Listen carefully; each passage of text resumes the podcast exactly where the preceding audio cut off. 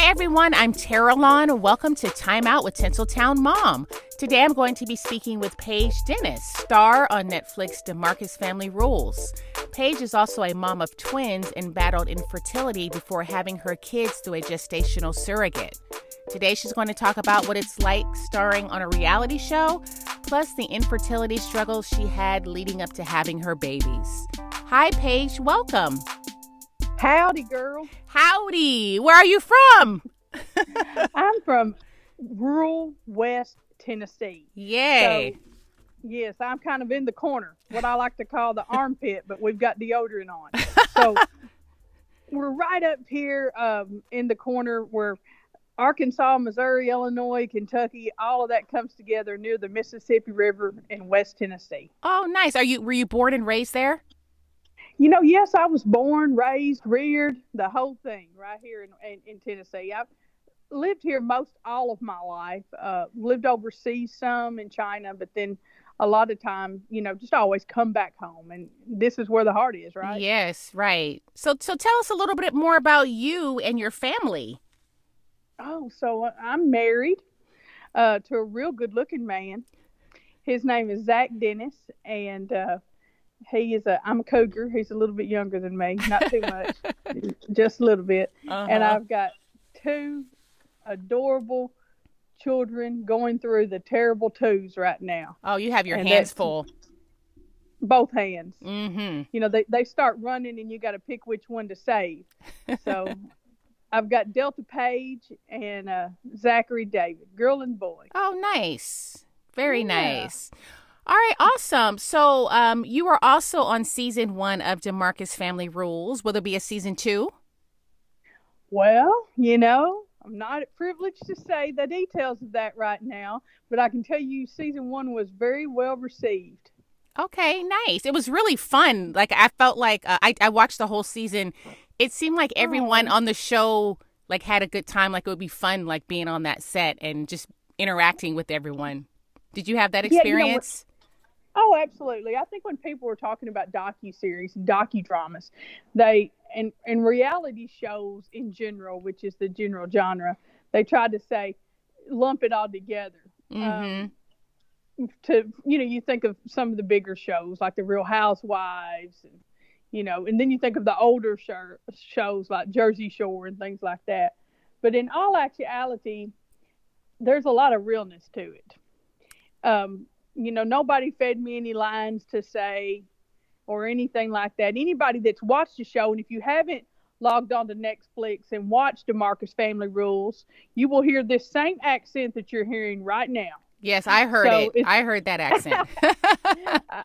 As my grandmother would say, I didn't put on any airs. Uh huh. so I just, I, I am who I am, and uh, you know, it, it focuses around um, my best friend, which is Allison DeMarcus, and her husband Jay DeMarcus, which is one he's one third of Rascal Flatts, mm-hmm. the country group, and I truly am her best friend. I guess I talk to her all the time, every day. She's texted me once this morning, but I talked to her three times yesterday. Hmm. Sometimes I just turn my phone off at night because uh, you know she's she calls late at night, and I don't have time for that because I got those two kids. Oh yeah, right? no, you have your hands so, full. You can't be talking on the phone all night. I have I have to sleep. Yes. So um, I'm an older mom, so when you're an older mom, you don't realize. I mean, if I was a 20 something mom, it would have been a lot easier to get up and do the darn thing.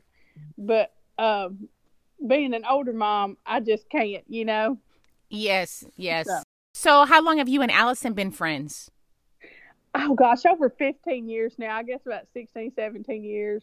Okay. A long time. Yeah, I've known her since she was almost a brunette, so that's a long time. now, how did you guys meet? I know you have a business. Uh, your business sells pageant wear. Is that correct? Yeah, so I have a, a, business called Joanne's, and we're in Union City, Tennessee, and we do pageant, prom, evening gowns. We dress everyone from the drag queen to the prom queen to everybody in between. And uh, we're located in a small town, but we're one of the largest stores in the country. So Allison is a glamour queen and she's obsessed with bling and pageantry. If you've watched the show, you hear, hear about that. She was a Triple Crown winner, which means she competed in Miss America, Miss USA, and Miss Teen USA, winning the state title for each competition.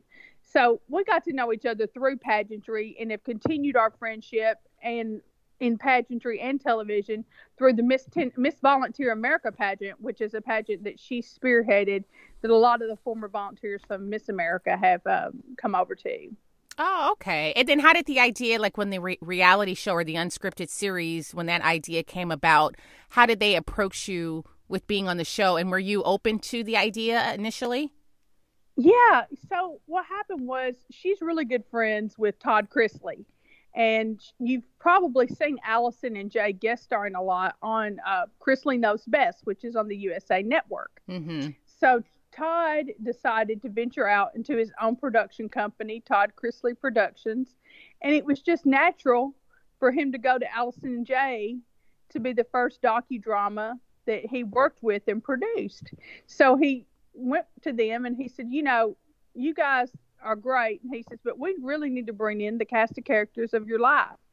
And naturally, Todd knew about me, and they called, and Allison said, would you come up and just do a little tidbit, just what they call a sizzle reel in this industry. So I came to Nashville with my two kids in tow to do a sizzle reel, and uh, Todd was there, and we worked on that first initial sizzle reel, and that's all it took. And you know, I told it like it was, and you know, at first Todd says, you know, you just got to be real with Allison, I, and then I let my guard down, and I was completely natural. And from there, uh, Netflix picked up uh, the series, and uh, like early fall, uh, we debuted last year, and uh, it's just been a whirlwind from there. Yeah, yeah. It, like I said, it looks like a lot of fun. Um, did you guys film during COVID? No, we had filmed before COVID, and Netflix kind of put off the release of the show. Um, and then finally, people were at home. You know, their lives changed. Mm-hmm. They were turning to streaming services and watching things. And even though we could have done a lot more press interviews and press things, we thought it best. And Netflix said, listen, let's go ahead and give this to the people. Let's give them something to watch. Let's give them something to see. So we just did you know, some small press like this, the best you can over Zoom from your living room. And the show was released uh, in August, and and it was just a success. I mean, I just couldn't believe it. I mean, I'm not even an Instagram big person, and then all of a sudden, all these people were following me and messaging me where I got my shirt and, uh, you know, what what kind of lipstick do I wear? And uh, that, one lady asked me who did my lips, and I said, "Well, the good Lord did." I, I mean, I, these things aren't done, but uh, but uh, now you're an Instagram star. You're an influencer. I don't know about that. I, uh, I mean, if I could influence my kids to use the potty, right. I'd be a true influencer. You know what I mean? Yeah, that, right. That's the thing. you know, yeah, I'm not trying to. I mean, I'm not trying to sell anything, but if anybody's got any potty training tips uh, when you've got boy girl twins, by all means, feel free to send me a direct message because oh, I need all the help I can get. That is so hard. yes, that's right. You have a boy and a girl trying to potty train at the same time. That's a lot. That's a lot. Well, I haven't fully started. Oh, okay. All, um, because they've told me really you need to wait till they're a little older. A lot of the experts say that. And of course, my mother's like, "You need to start right now. That diaper bill's outrageous." But you well, know, I just don't know. And then what do you do? How, you know, you got the boy, you got the girl. yeah, right. exactly. Oh, yeah, exactly. so on the show, uh, Allison called your babies miracle babies, and she mentioned that you yes. went through so much to have them. So I, I definitely oh. want to talk about your journey that led to your beautiful twins. So oh. first, um, how how long did you and your husband like start trying to have babies? Well, well first, let me say this: it is every when people talk about infertility, I think the number one problem is they put it in one box. There's so many different phases and so many different parts of infertility. You know, when you think about cancer, oh, they've got cancer, but most people say they've got breast cancer, they've got prostate cancer, they've got, you know, there's different kinds of infertility. Mm. Infertility is not a cancer, but there's still also different kinds, and I'm not comparing them in that way. But my our situation was really, really unique and I think everybody's infertility journey is not basic. It's mm-hmm. unique and indig- indigenous to them. And so with us, you know, we were older, first time parent triers, you know, knew we wanted to have kids. And so, you know, after you got married, it's just like, okay, we got to get pregnant, right? Mm-hmm. So, I mean, for me, getting pregnant was really easy. I got pregnant um, maybe just in just a few months after we tried. Oh, wow. Yeah, got pregnant and I lost the baby. Mm. You know, and and you know you didn't tell anybody. You, you know, you just kind of kept it to yourself. You Yeah. never made it to that twelve week mark. You know, I didn't want to get my parents' hopes up here. You know, so then it's just kind of like you had to deal with it yourself, Mm-hmm. And that's hard. Yeah. I'm so sorry. Oh, oh I mean, so many people go through that, and you know, I kind of have mixed feelings about that because people say, "Well, you're not supposed to tell anybody until the end of your first trimester," but I think you got to pick out some people. Yeah, I gotta agree with that. You, you got to tell your people because because if something happens, if some or good or bad, you know, you're gonna have to share in this journey. mm-hmm. You're gonna have to have a support system. You're gonna have to have somebody be there for you. And so with me, I kind of made the mistake of not telling anybody. So when did you tell them? Like after you miscarried? Did you, you I just I never told. I never told. Oh, wow. Okay. Yeah, I never told until after I had the children. Mm. So so what happened was uh went to the doctor and come to find out my um I had been in Hong Kong and in China and had a bilateral pulmonary embolism, which is a blood clot. And that was in 2012. We were trying to figure out where that was coming from. And evidently it broke off from like a DVT, which is a deep vein thrombosis. I didn't have any pre-existing conditions or things that would put me on the list for somebody that would have a blood clot. And Lord knows, as big as I am, I'm not an athlete. So I was trying to figure it out. So we went to hematologists and everybody. And the only thing they could peg was that my estrogen levels were high and that I probably had the blood clot from high estrogen levels. So was that a You know, would that signal, like having high estrogen levels? Did that well, give you a signal well, that maybe that was? signal well, the signal was birth control pills. Oh, okay. Birth control pills. And so no more birth control.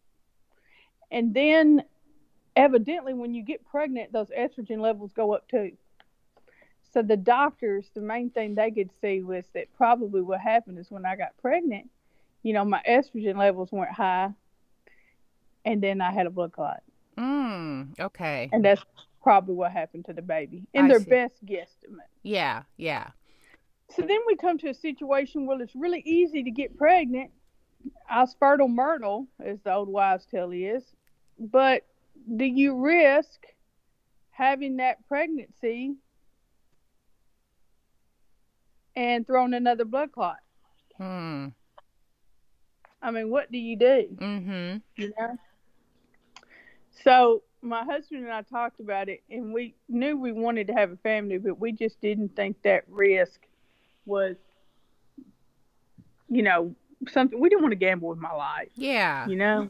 And where was your blood We- clot, uh, Paige? I'm sorry, I'm not familiar with the, that embolism. A pulmonary embolism is in your lungs, so it broke off from your from my right calf muscle, which is called a deep vein thrombosis, and then went and blocked on each side of my heart and from my Oh. lung, in my lung. Oh, wow. Mm-hmm. Okay.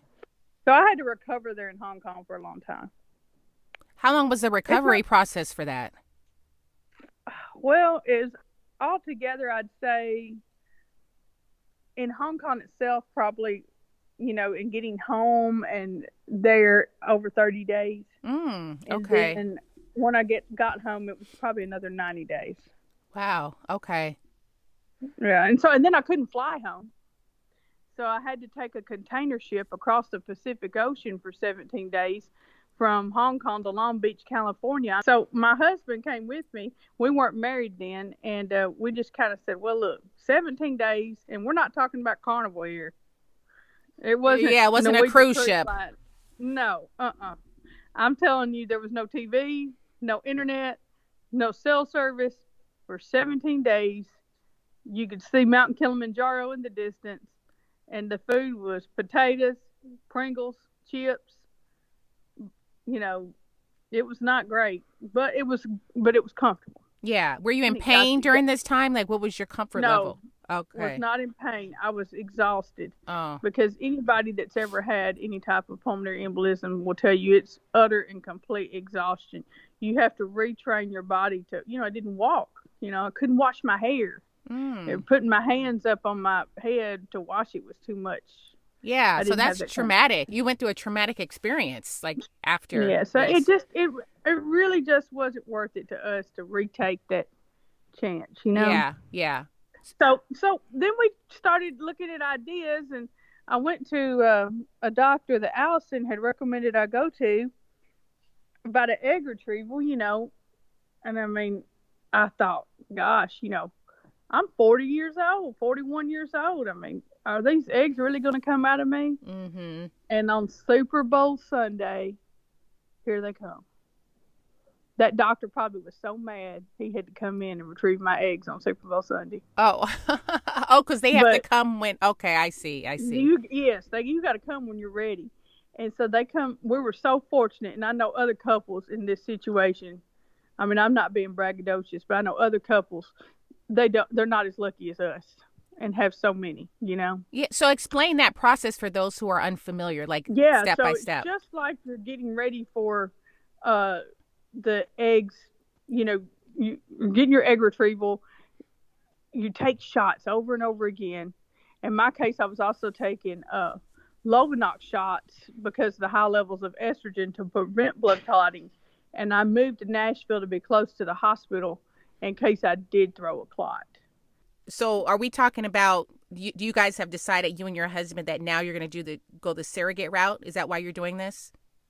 Well, first we wanted to see if I could get enough eggs. Oh, I see. You are checking. You know, oh, I see. We didn't, we didn't want to get the cart before the horse here. Okay. You know, we knew this was kind of where we wanted to go, but you know, why would we, you know, go all the way down the road and get, you know, I don't want to build a house with five bedrooms if I can only fill one. Right. So you're testing you know, everything out to make sure. Testing everything out, okay. and it worked. Okay. And then we, and so and my husband, you know, was like super sperm, so all that was great.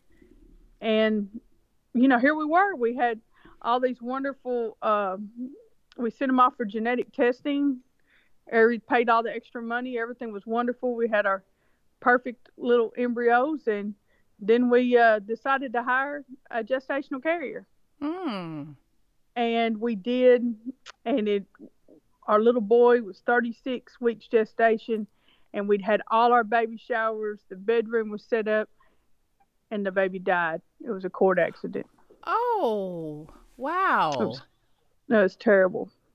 It wasn't around his neck. It was the doctor described it to me like a kink in a water hose.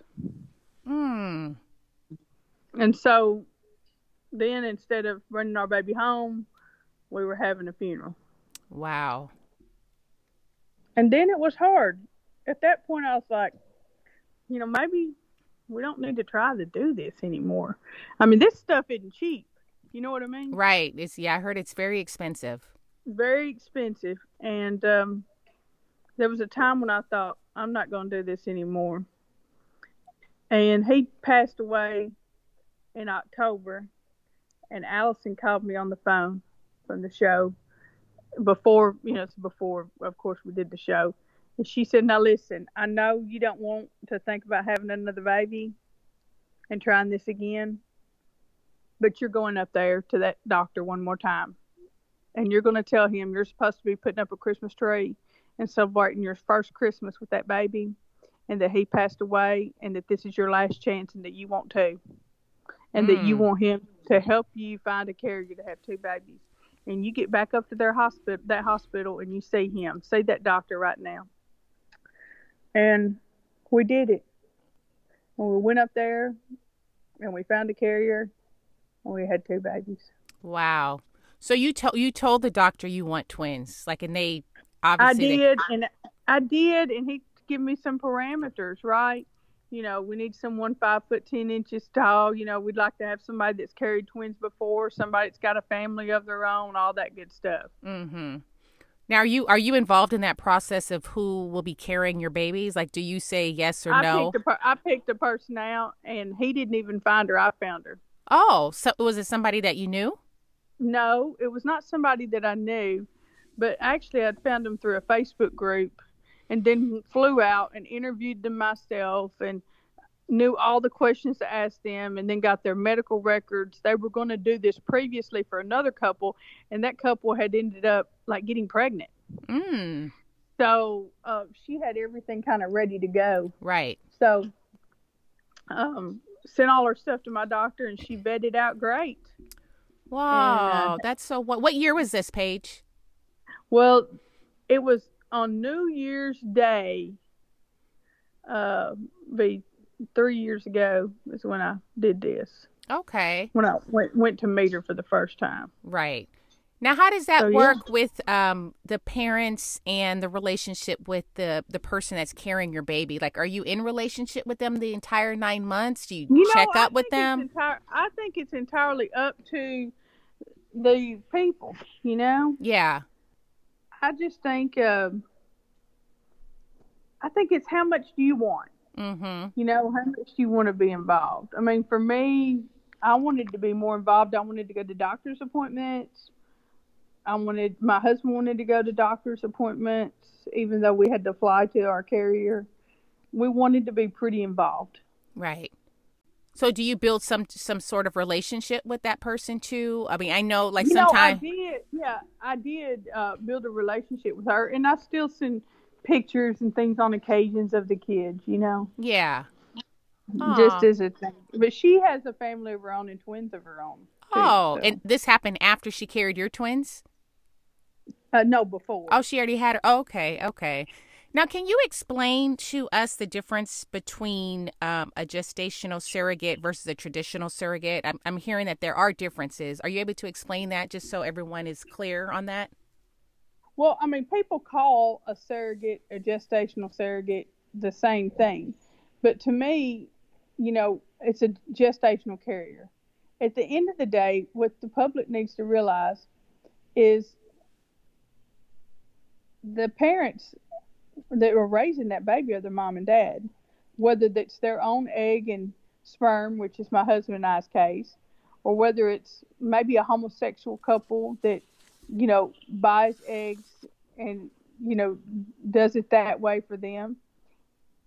Very rarely nowadays do you see someone carry the baby that's that's their own eggs. You don't see that very often. Mm-hmm.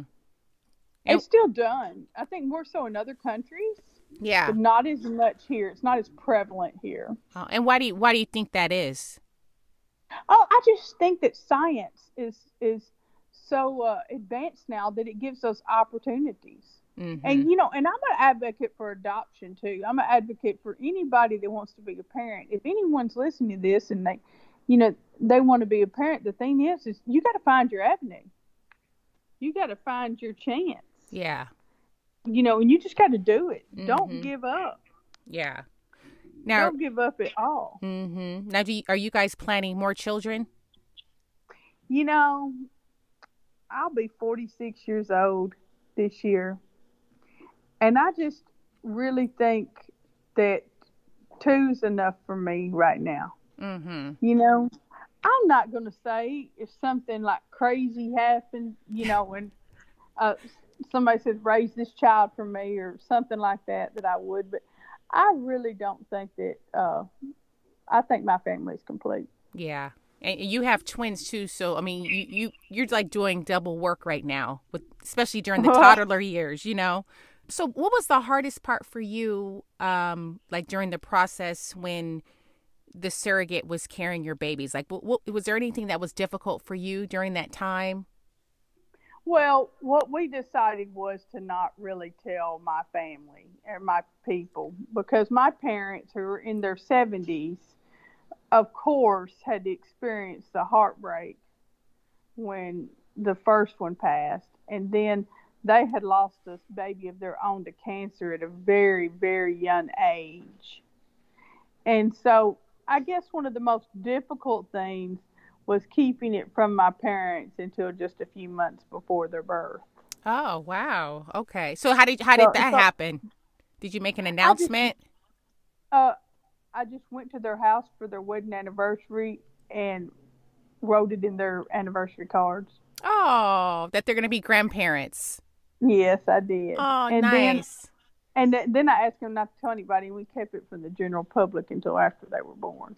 Wow. So you you and your husband showed up with these twins and like surprised everyone. Well, not exactly. Um, you know, they showed up born, and then we they were in the NICU for a little while, and then we announced it from the NICU. So because we didn't want people coming to our house for, you know, twins that were early. Right. Right. You know, it just was, and then it was flu season, and then after flu season, it was COVID season. Oh, then, right. You know, my, my poor kids haven't been socialized. Yeah, you've really protected them from germs, right?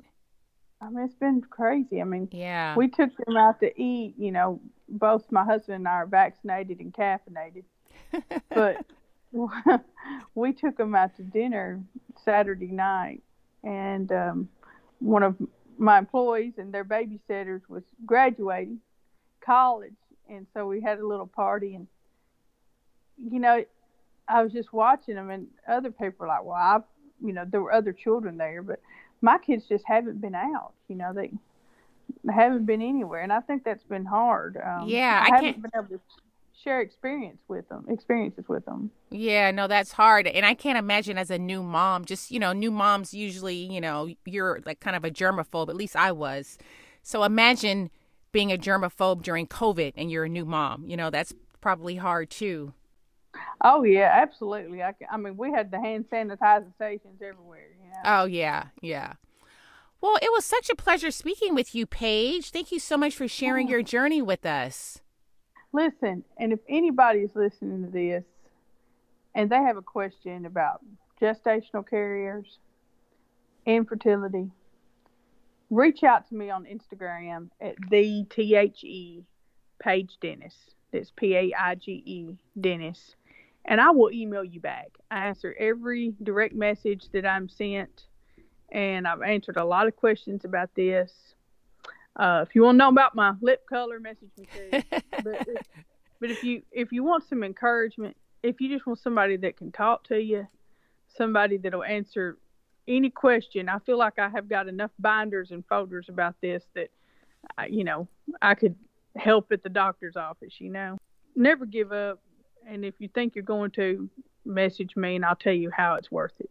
Oh, thank you so much for sharing that. And where else can people find you? Do you have a website that people can go to if they want to know more about you in, in the your shop? Uh, Instagram's great. Okay. Joanne's of Union Joanne's of Union City on Instagram, and of course the number one thing, go to Netflix. DeMarcus Family Rules. Watch the show. Tell us what you think about it. Add it to your Netflix favorites, and uh, get you a little taste of Southern hospitality. Thanks for listening to Time Out with Tinseltown Mom. If you liked what you heard today, please be so kind and rate, review, and subscribe on iTunes or wherever you listen to podcasts. Until next time.